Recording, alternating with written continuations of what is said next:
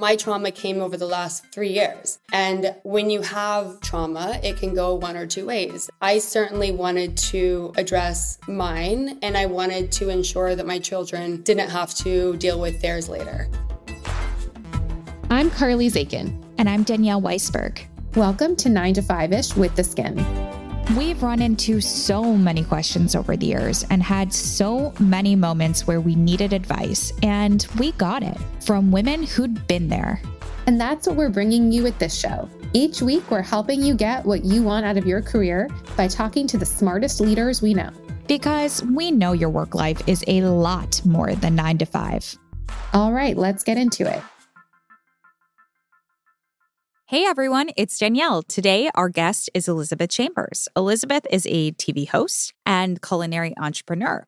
She's most known for being the owner and founder of Bird Bakery. Bird opened its first location in San Antonio, Texas back in 2012, and it's now expanded to four locations in the US and abroad. Prior to launching Bird, Elizabeth was known for her hosting roles on E! News and Current TV, among other networks.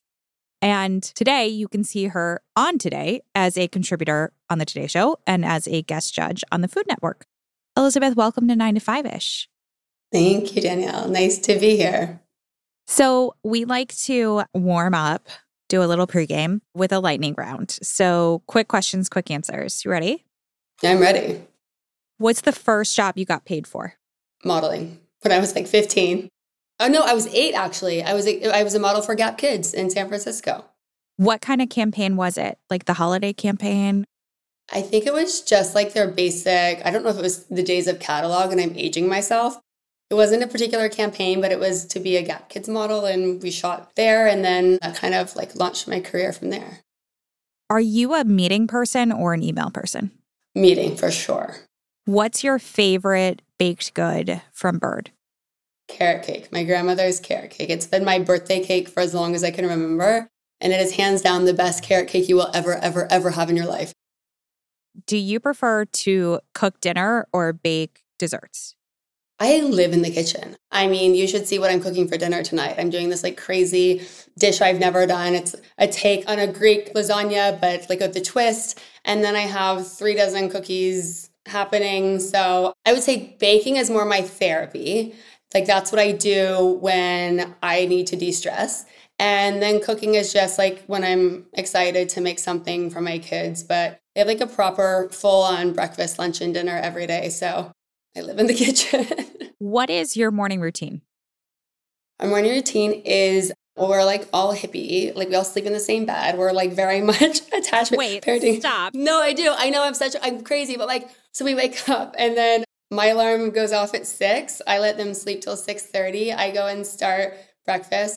While they're eating breakfast, I do the lunches. We get ready quickly. It's not always smooth sailing. Someone's gonna have a meltdown about the socks being the wrong way. As you know, like if we can get out the door with all peace and nobody elbowing each other at the table, that's a win. So I just try to like really set myself up for success the, as much as I can the night before because every minute counts.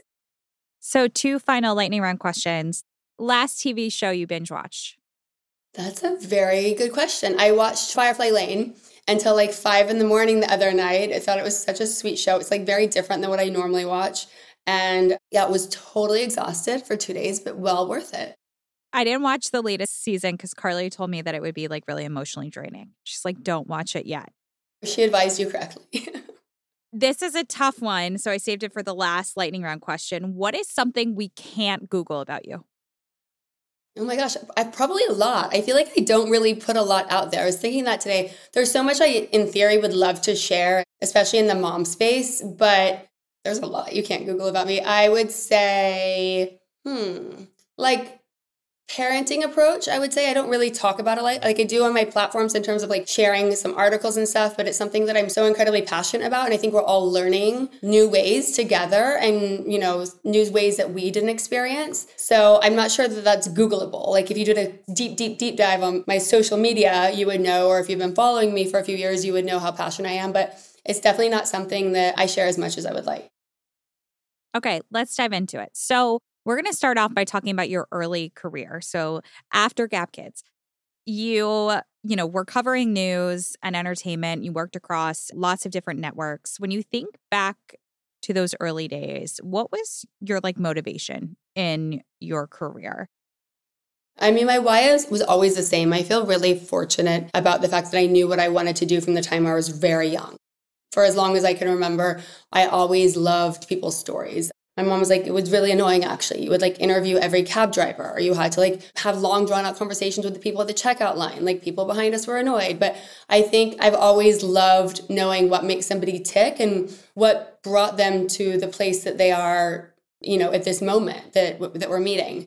And so I always really just thought Oprah, I mean, everybody thinks and knows that Oprah is the end all be all. But I remember being like six and thinking that what she was doing was so selfless and also so interesting. And like that that would be a dream job because you could literally help people, learn about people, and every day is something new and different. And my mom was also born in the same town where she was from, Kosciusko, Mississippi. So that's kind of like their claim to fame. So I think even early on, I was very aware of her and the impact that she had on our society.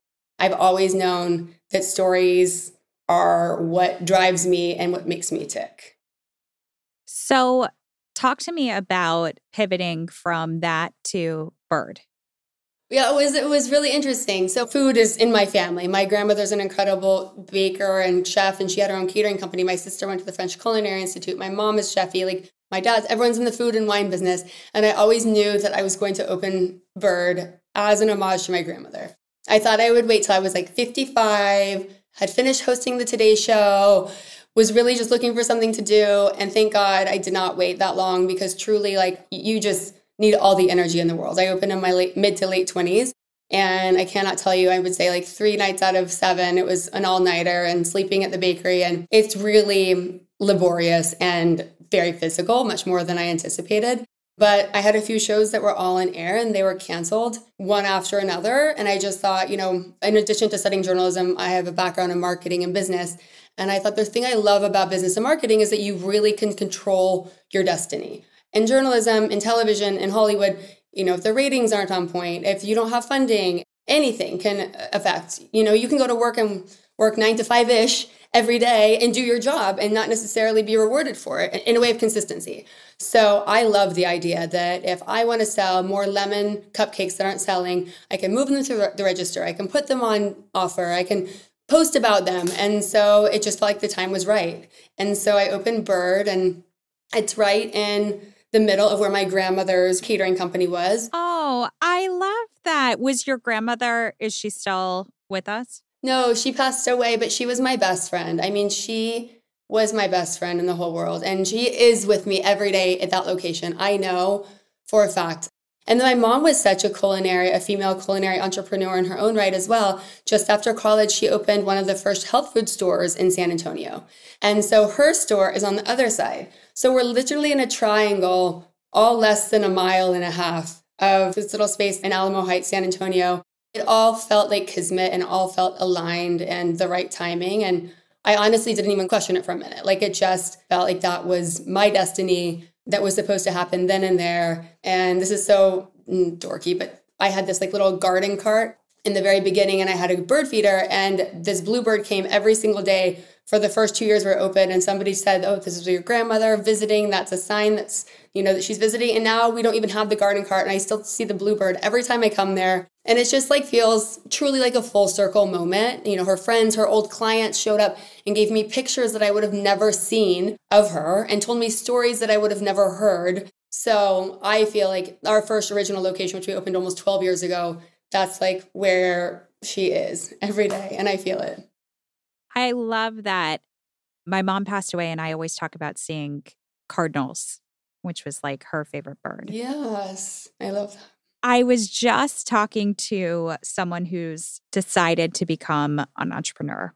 And it's funny because I started thinking about it very similarly to you, which is there used to be like this safety net if you worked at a big company, right? But I felt like in in quitting my job and starting my own company with Carly, it was like you can't control most things, but you can control like how hard you work and the effort you put into it. And ultimately, like I was betting on myself. It sounds like that was kind of part of your thinking in deciding to start? Also, you know, it's interesting that you say like there were a couple of projects that like stalled and it was Kismet. But I also think at the same time, like it's never exactly the right time. So, how do you think about the experience now of actually taking the jump and starting something? I feel like, well, there are a few things that really drive me and so many things that I still want to do, but I feel like if you're not going to do it, somebody else will. And really, if you are going to ever regret, like I don't want to be on my deathbed and say, oh my gosh, I talked about opening a bakery, you know, for 20 years and it never happened. And I think if you're really passionate about something and that is a fiber of your being, then you need to do it. For me in particular, I always had such a passion, and, and, and the passion I have for storytelling really translates to the hospitality industry. I love guests coming through the door. I love being part of their milestone celebrations or even just a cupcake after a baseball game and hearing their stories and really interviewing our guests and really being part of their lives. So I always knew that that was just something that was going to happen. And if you think about something so much, and to your point, yes, like nobody's going to work harder for the, you than you. And where do you want to be? Like, where do you want to be in five years? Where do you want to be in 10 years? If the answer is behind a desk and you, you check out when you leave, then like, then that is fine too. But I really and truly believe if you think about something every day and it's something that you would not be happy leaving this earth without completing, then you need to start now. And there's no excuse not to. You just find a way. And that so much of entrepreneurship is just finding a way. I love that. I think that's a really motivating way to put it. So I'm sure many people listening obviously are familiar with your now ex husband, Armie Hammer. At the time you were launching Bird, you guys were still married. His career was taking off. You were growing your business, which has done very well. And obviously, I would assume being married to someone that's famous, like there is just an association. How, and I think this is a question for anyone in kind of relationship where someone is either perceived to be or is more established in their career. How did you feel about that as an entrepreneur who was like defining something for yourself and also women going into business and how they think about having something for themselves, especially going into their own businesses? No, absolutely. That's an interesting question. I haven't really thought of in those terms. You know, when we first met, we were super young and he didn't have a job and I was working a lot on TV. And then when I was opening and doing a lot of the I know the crazy hours and overnight work, he started booking some of his more major roles and it just really complemented each we complemented each other really well. You know, he was filming in at the time Lone Ranger very close to Texas and Arizona and Utah. And I would come with dozens and dozens of cupcakes and cookies. And to this day, like I'm still really close with a lot of the crew members and the cast members who remember all the treats and are like diehard Bird Bakery fans because they were among the first to really experience my grandmother's recipes. And then same thing with some of the other projects. Like we didn't have kids until we were married for 5 years and we really worked and traveled the country at that point and then later the world but in a way that was launching i believe you know at the same time like it was very simultaneous and it was great because clint eastwood loves my monster cookies Great. If I had just been opening Bird at a different time, like I may have not been so passionate about the fact, like, I need to bring you some of my cookies, but I was so excited about sharing these recipes that I have loved for so long with the world. And I had a very captive audience on all of his sets. And yeah, I think it really just worked in a really beautiful way in terms of timing and our coming into our own passions and careers. It never felt at all like I was you know sacrificing something or having like the the light wasn't shining brightly. Because honestly i was just working so hard and super grateful to be able to share with people that were becoming close with us at the time. I want to be very clear here to anyone listening. I think you can google lots of things and i'm not telling you to but to to learn more about Armie. the focus that i want to have is on you and being a woman in business who has built something and also who is rebuilding after a divorce. And I imagine, you know, a lot of trauma associated with that. When I was looking at the timeline, so you opened the latest one in 2021, right? No, I just opened one two months ago. Oh my gosh. Okay. So you've opened then two locations since the divorce? Yes. Has that been a different process for you? In terms of how you think about your business now or the role that it plays in your life? my company has always been something that I hope will be a family legacy because for me, it truly is an homage to my grandmother, to my mother. Like, I really hope that ultimately it goes on for generations. So I've always operated from a place of family, tradition, and work and business. That family looks different now than I thought it was going to look for the rest of my life. You know, I think divorce is terrible for anyone, and I wouldn't wish it upon anyone, no matter how you label it or seem like it's okay. I just think especially for my for kids and my children are my world and for any children like it's never pleasant it's never nice it's the death of 9 million expectations in my particular and everyone's particular case like there is trauma and potential trauma involved and you just can't you can't avoid it you can't deny that. Like divorce is trauma. It's how you handle that. And so for me i've just became really obsessed with doing the work for myself and doing the work for my kids and the future work that they might need or not need and protecting them. And so with that was also throwing myself into work and becoming even more aware of our plans. What's our two year plan? What's our five year plan? What's our 10 year plan?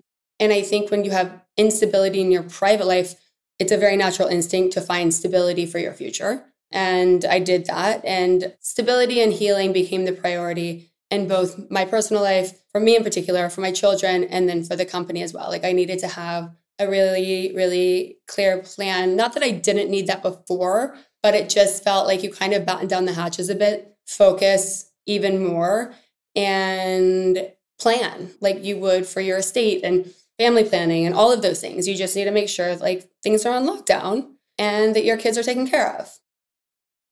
A theme that I, you know, have picked up a little bit is is the idea of I mean, obviously, how close your family is to you and, and building this company in kind of an homage, as you said. And also, when we are doing the lightning round, you know, you you said that you hadn't really talked about parenting and that that was something how, you know, invested you are and interested in different techniques.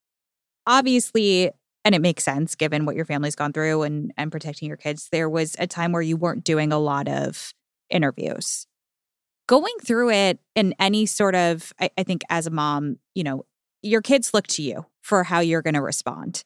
When you think about parenting now, have you parented differently? Has there been kind of an evolution, especially as what I love about how you talked about it was using this really rough experience to create something for them?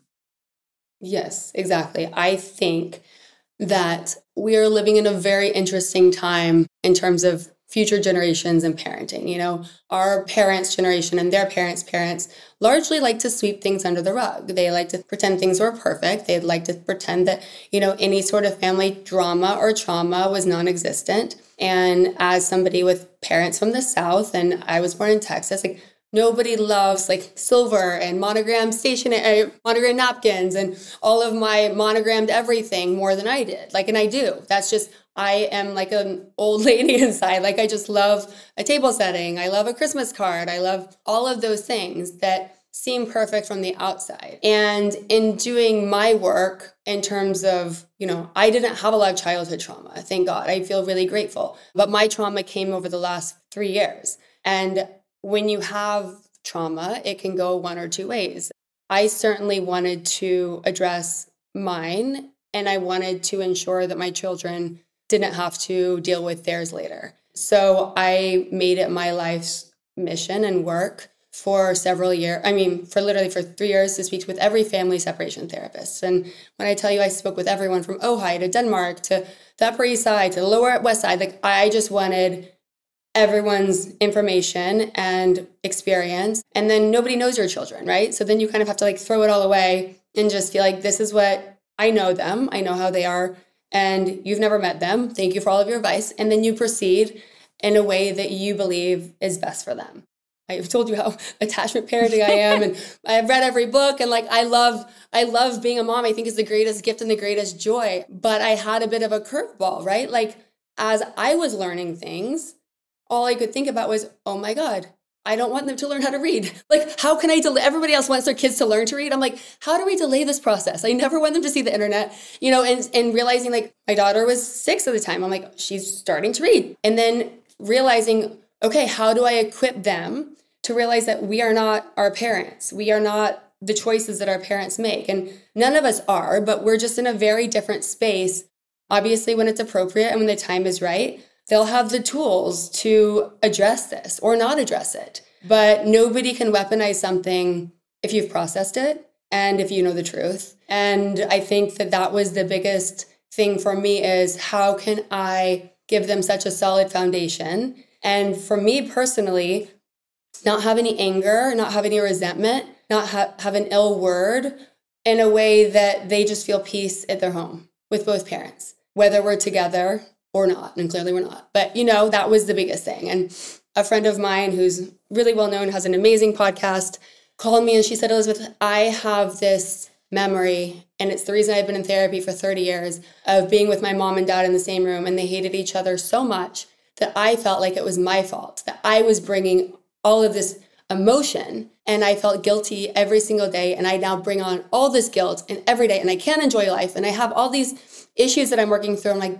no, we like, it doesn't have to be that way. And we know more than our parents did. So I think by us facing things head on, doing the work ourselves, doing the work for our children as much as possible, like everybody processes things differently, but removing the animosity and any anger is step one. And, you know, if you don't do it for yourself, do it for your kids. And step two is really protecting them from the outside world was the most important thing to me at that time and still is right now. And then making sure that everything's just age appropriate as we talk about it. And I think, you know, as parents, if we haven't done the work or if we don't have the right resources, then the kids are really finding out things that aren't appropriate for their ages at the time. So that was like my biggest challenge and priority. I mean, that's a huge challenge and you have done the work. I'm curious. I'm like, what is the biggest tip you have for processing anger? Is it like throwing something at the wall? Is it uh, It's multifaceted. Yes. it involves margaritas. Yeah. Um, like tequila. There are a lot of ways that could go. Yeah, yeah. Totally. No, I went fully like I went I'm I'm very much like a person of faith and I truly believe that God does not give you more than you can handle.